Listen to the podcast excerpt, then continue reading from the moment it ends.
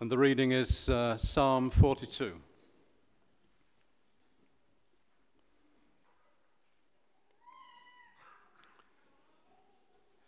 As the deer pants for streams of water, so my soul pants for you, my God.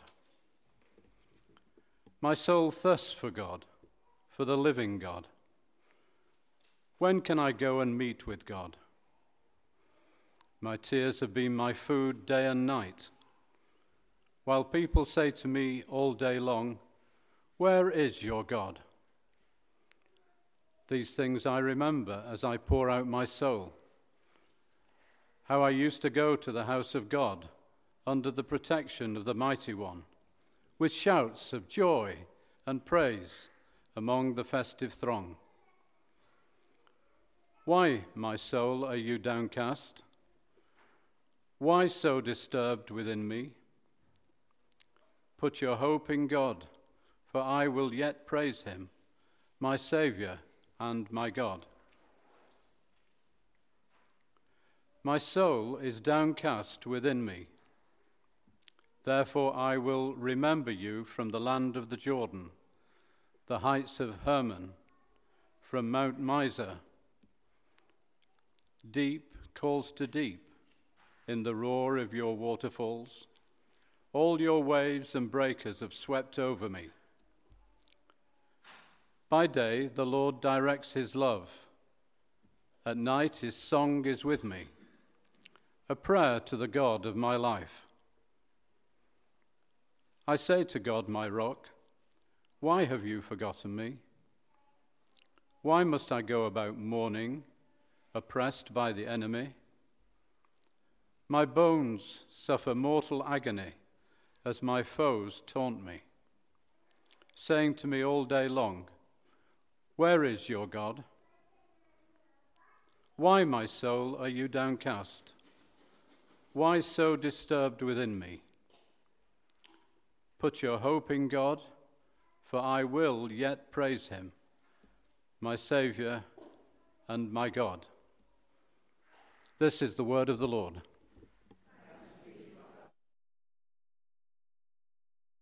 Thank you, Graham. So, if you've got a Bible open, I'd encourage you just to keep it, keep it open in front of you. Is anyone here thirsty this morning? Two, brilliant. Let's pray.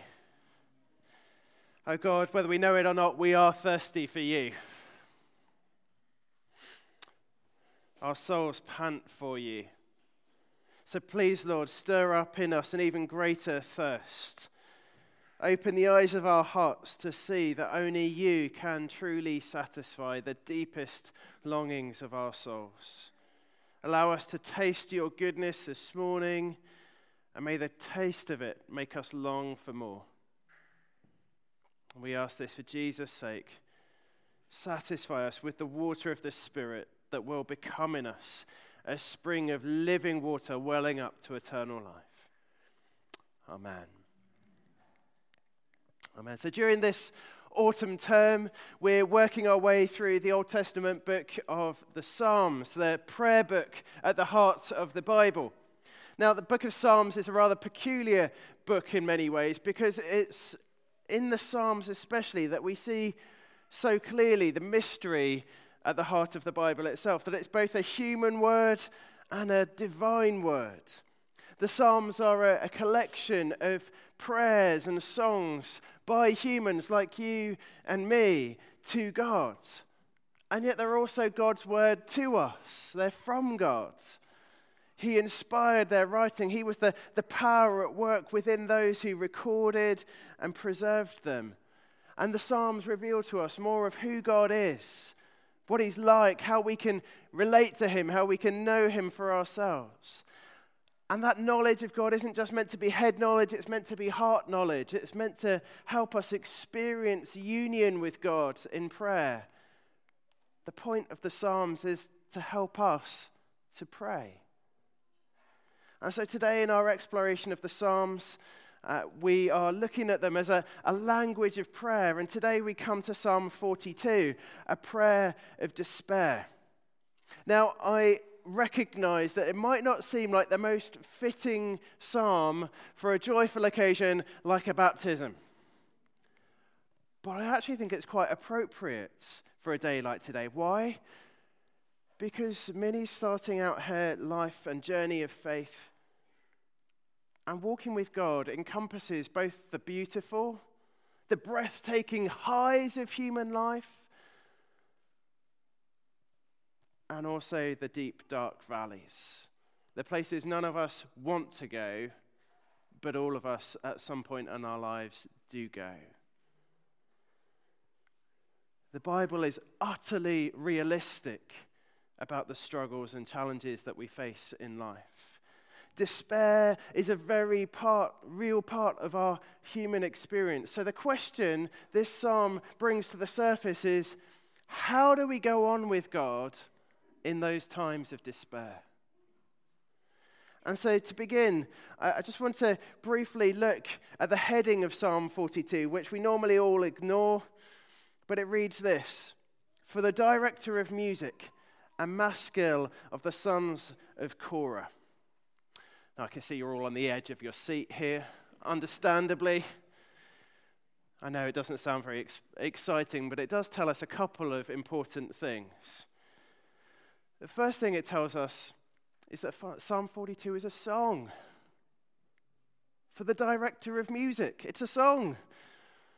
The sons of Korah uh, were the priestly worship leaders in the Jerusalem temple. They were the Jacquelines of their day. Shaking your head at me.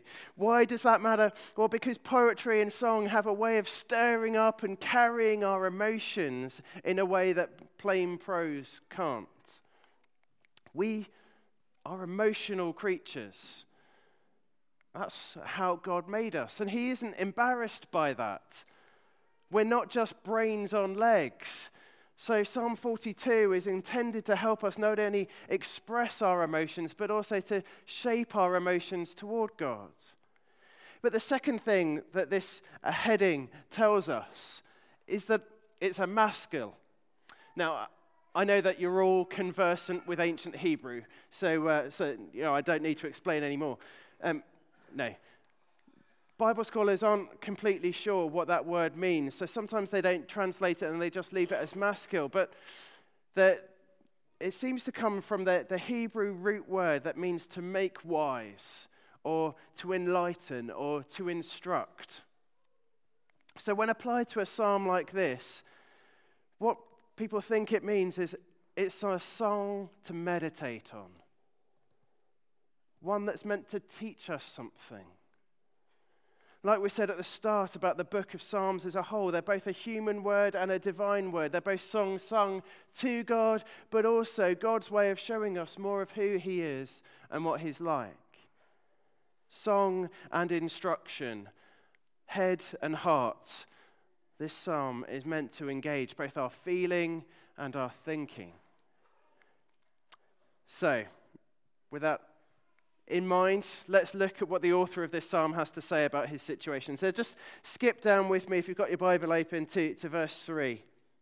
He says, My tears have been my food day and night, while people say to me all day long, Where is your God? He's experiencing an, an overwhelming sense of sadness, of pain, of anxiety. Later on in verse 5, he says that his soul is disturbed within him. Literally, that word means in turmoil. In verse 9, he calls out to God. He says, Why have you forgotten me? In verse 10, he complains that his enemies taunt him, so much so it causes him physical pain. You've been there, haven't you? Be honest, you've been there. You've experienced times like that, haven't you? Of course you have. You're human. These are real, everyday human emotions that he's grappling with. And if you've ever felt these emotions or think it possible that you might just feel some of these emotions at some point in the future, then this psalm is for you. Therefore, in the time that we have together, I just want to explore what this psalm has to teach us about how to pray when we are in seasons of deep despair like this. There might be some of you who are in that place right now. There are some of you who perhaps are, are on the hilltops right now. But maybe this is a season that is coming. None of us wants it to come, but maybe it will come down the road. What can we learn from Psalm 42 to keep us going on with God when it feels like we're drowning? That's the goal of today's message. And so I just want to show four things that the psalmist does to fight and contend for hope in the midst of despair, so that Psalm 42 can strengthen us in our own seasons of despair. So, first, he's real with God. Second, he talks back to himself. Third, he remembers God's goodness. And fourth, he thirsts for God's presence. So let's just take those one at a time. He's real with God. And so that's the, that's the first thing for us to, to see and take away and take to heart is that prayer is meant to be real. Sometimes we feel like we have to be very prim and proper in our prayers. There are some topics it's not appropriate to pray about. We have to follow a certain formula. We have to dig out the dictionary and find the fanciest words. Anyone ever feel like that? Where the author of this psalm says, baloney, it's rubbish. If that's true, this biblical author didn't get the memo. Hear how real he is. Verse 9 I say to God, Why have you forgotten me? He's shaking his fist at God in prayer. Why have you forgotten me? Are you allowed to do that? Yes, you're allowed to do it. It's in the Bible. He says in verse 7 All your waves and breakers have swept over me. God, you're making this tidal wave come over me. You can have a go at God in your prayers. He's saying, You've done this to me. It feels like you're a million miles away. I don't understand what's going on. We can be real with God when we pray. God wants us to be real with Him. Why? Because prayer is about relationship. And real relationship requires truth. How far would you get on in any relationships with your family or your friends if we all just did that very British thing of whenever someone asked, How are you doing? It's like, Yeah, I'm fine. How deep do you think your relationships would get? Not very deep at all. What a wonderful first lesson this is. Pray what's on your mind. Pray what you're feeling. If you're feeling overwhelmed and distressed and lost and confused, tell Him. The temptation when we go through seasons of despair is to pull back, to pull away from God. But in fact, this psalm shows that we need to do the opposite. We need to press into Him even more. So rant, rave, fume, vent, get it all out, but do it to God. Do it with God. You see, there's, there, there are some of you who are, who, are, who are parents in this room, and many of you who have been involved with uh, kids or grandkids. Um, if there's one thing I struggle with as a parent, it's when my children give me the silent treatment. When I can see that there's something wrong and they don't tell me. I would much rather them rant and rave and scream in my face than not say anything at all. And if that's true of human parenting, how much more true is it with our Heavenly Father? He wants us to tell Him because He wants us to enjoy a relationship with Him. And we can't do that, not a real relationship, if we never say what's on our hearts. Pete Greig, um, who has written a lot on prayer, uh, one of my prayer heroes, says this. He says, The best bit of advice I ever received about how to pray was this keep it simple, keep it real, keep it up.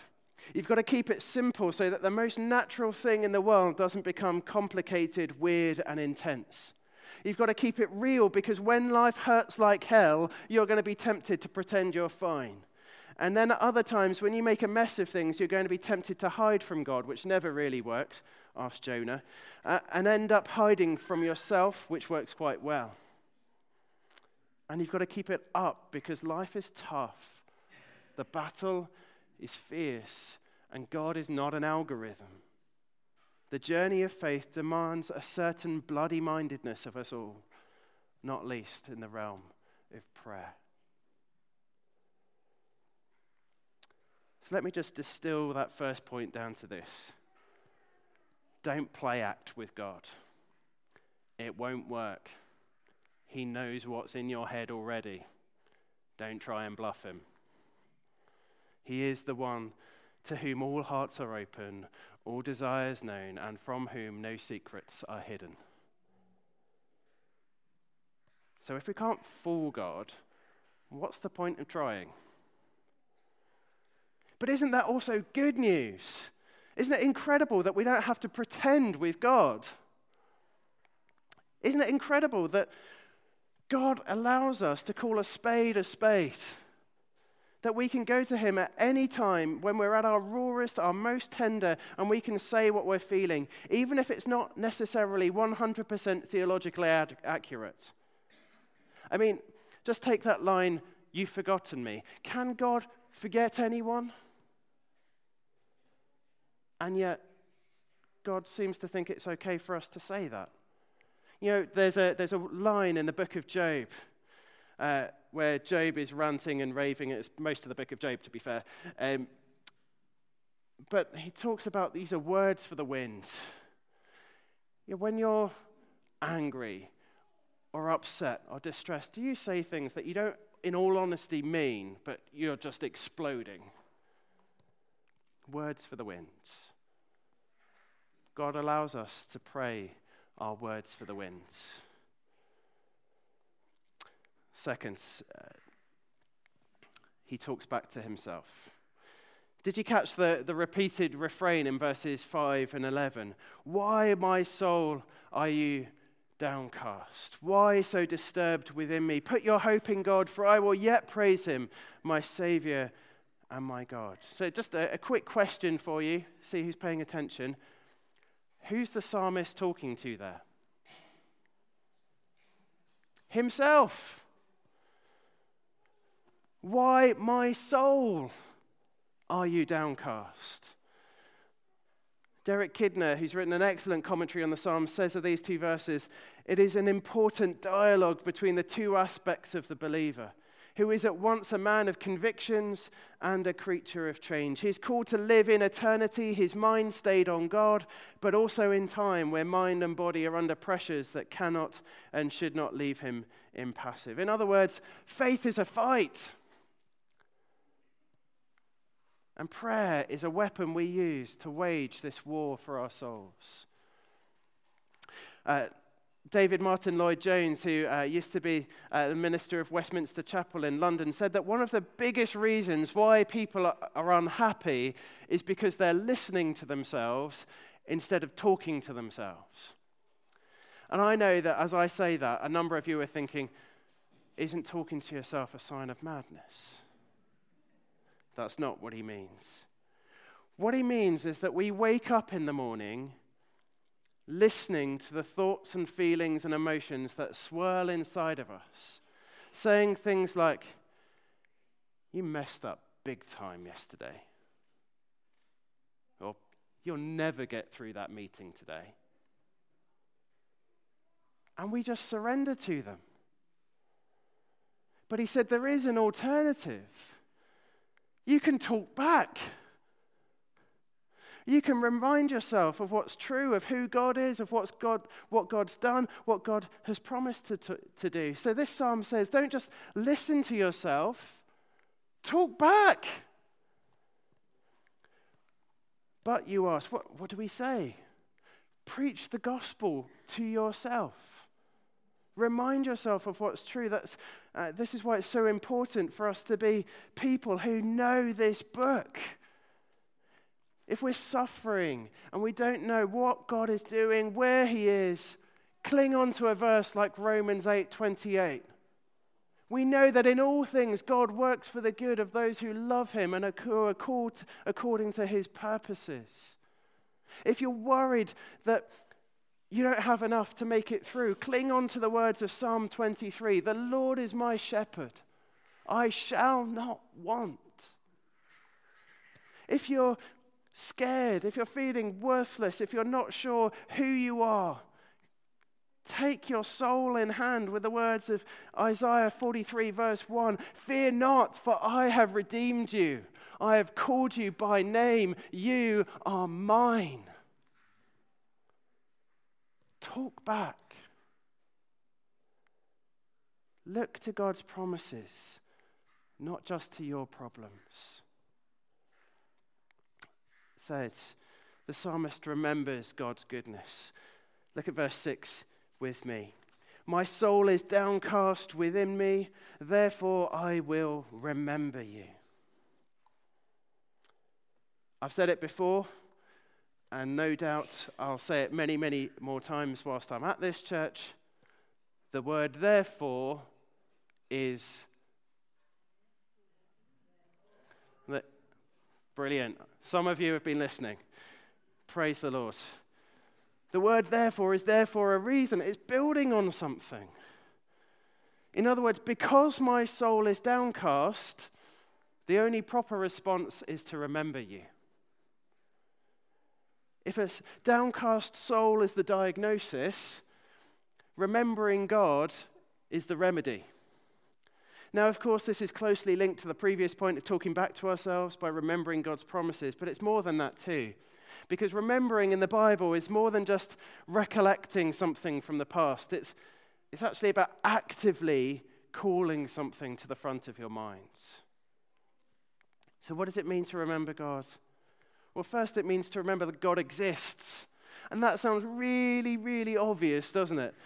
But actually, when God seems distant, when life's hard, it's actually remind, really important just to remind ourselves God is real. He is real. Might not feel like it, but He is real. Second, we remind ourselves of who God is and what He's done. We, we read the Word, we take encouragement from the ways that God has worked in the past, which we see in the Bible. And we remind ourselves, my God is a God who makes a way where there is no way. My God is a God who takes a boy's picnic and uses it to feed thousands. My God is a God who raises the dead. But third, we've also got to remember our own experience of God. We have to call to mind the times when we have experienced God in our own lives. And we see this in verse 4. These things I remember as I pour out my soul, how I used to go to the house of God under the protection of the Mighty One with shouts of joy and praise among the festive throng. What's he doing? He's remembering the times he spent worshiping with God's people. For him, his time at church, the house of God, wasn't a bore, wasn't a chore, it was a delight. Some of you are thinking, good heavens, is that possible?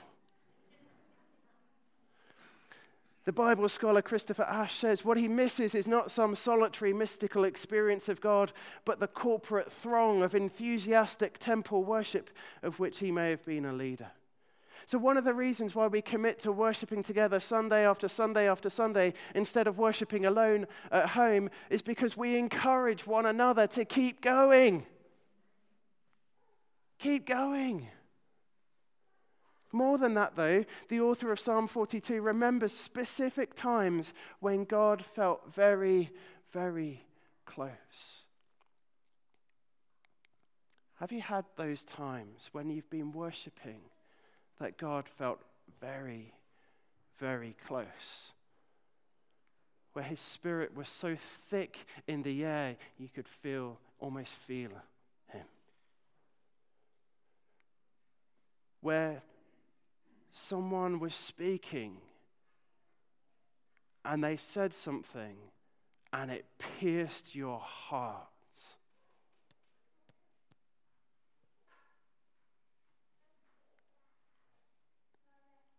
Remember those times. John Piper writes What we do in corporate worship with other Christians is a real transaction with the living God. God means for these encounters with Him in corporate worship to preserve our faith now in a way that we will remember later. He is confirming his faith in the midst of turmoil and discouragement by remembering how real God was in corporate worship. Saints, when you're in despair and discouragement, call to mind when those times when God has felt so close. Those times when his spirit was so near that the hairs on the back of your neck were standing on end.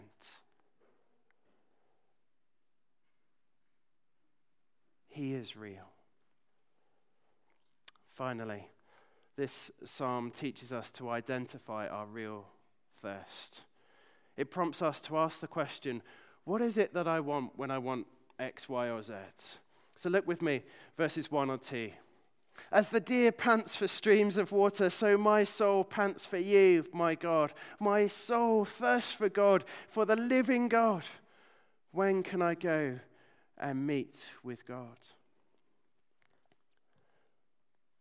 What's the psalmist's real longing? God.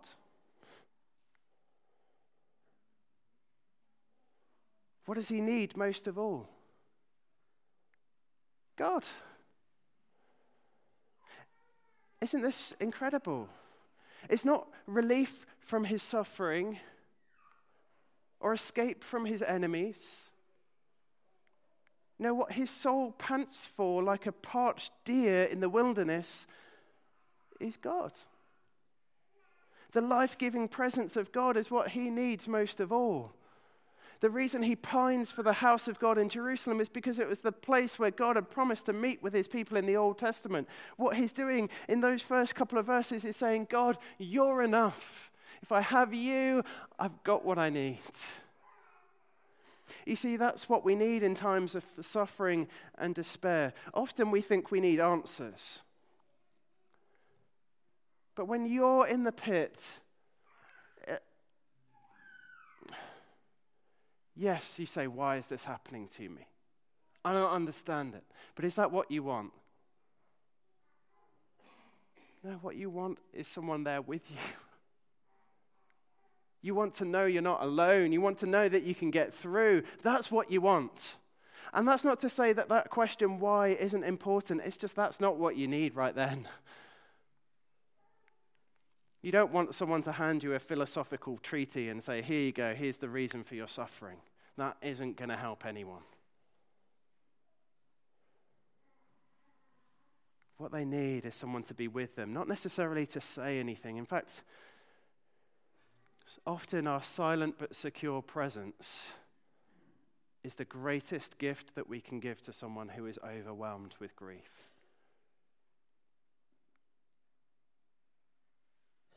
What I think the psalmist is essentially saying in these first two verses is God, it's your presence that makes life possible. Because you live, I can face tomorrow. And you know, Christianity is utterly unique among the religions of the world because only Christianity claims that God is with us in our suffering.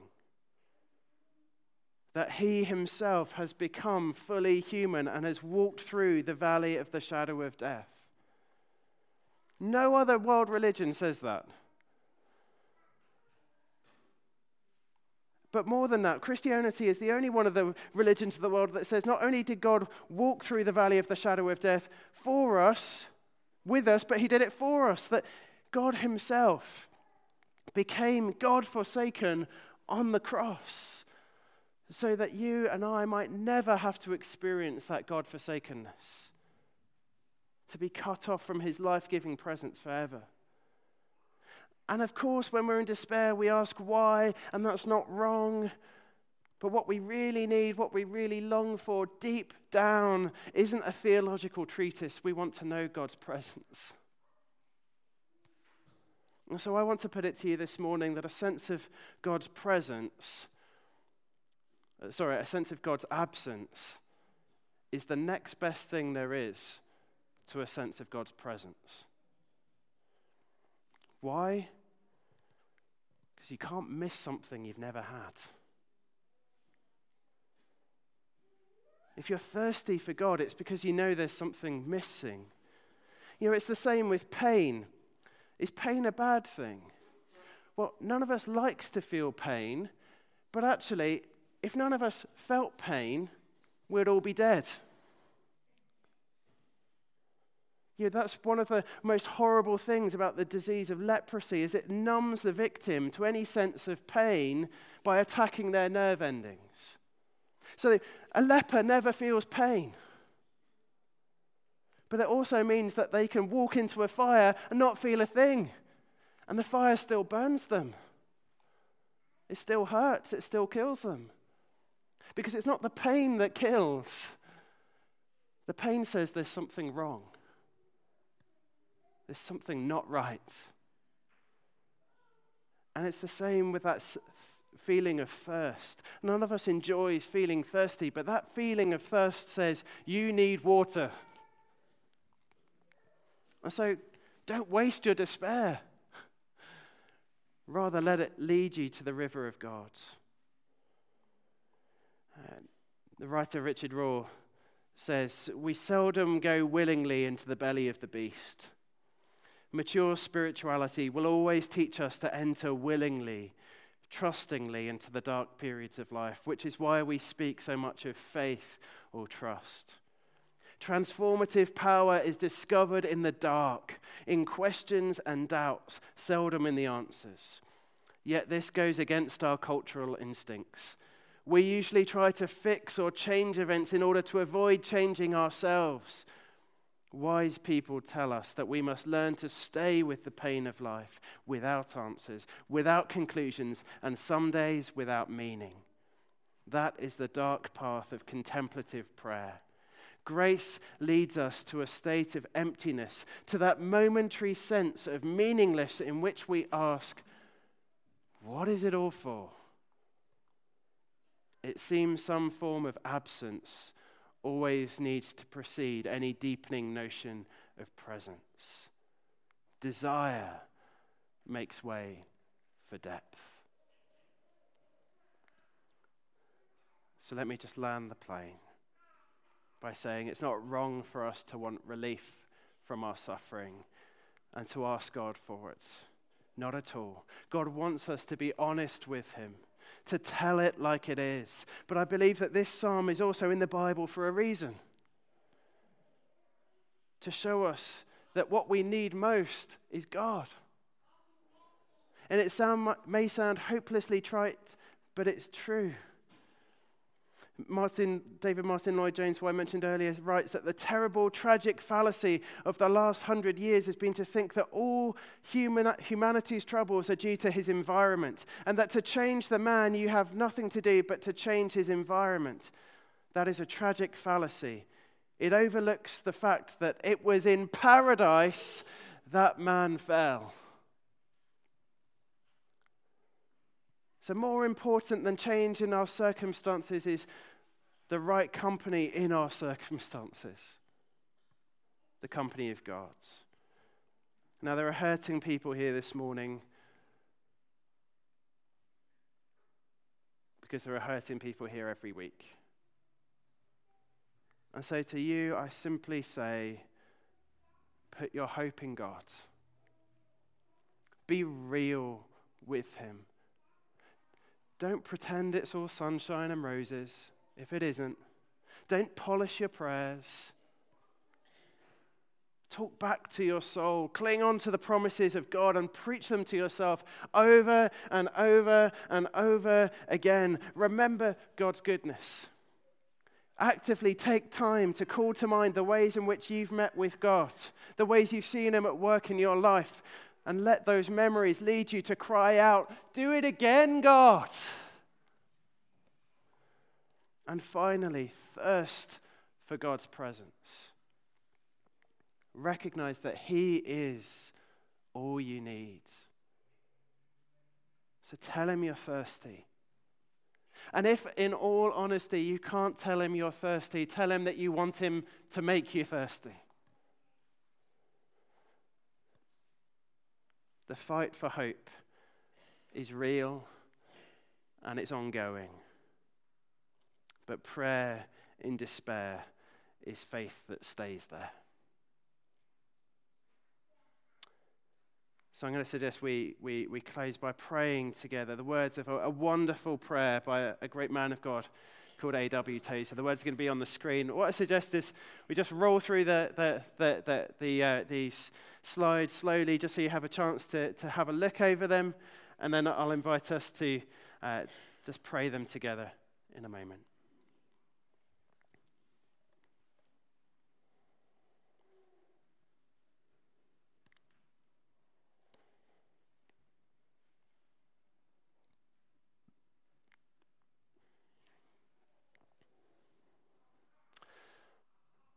Okay, so that's, that's the prayer.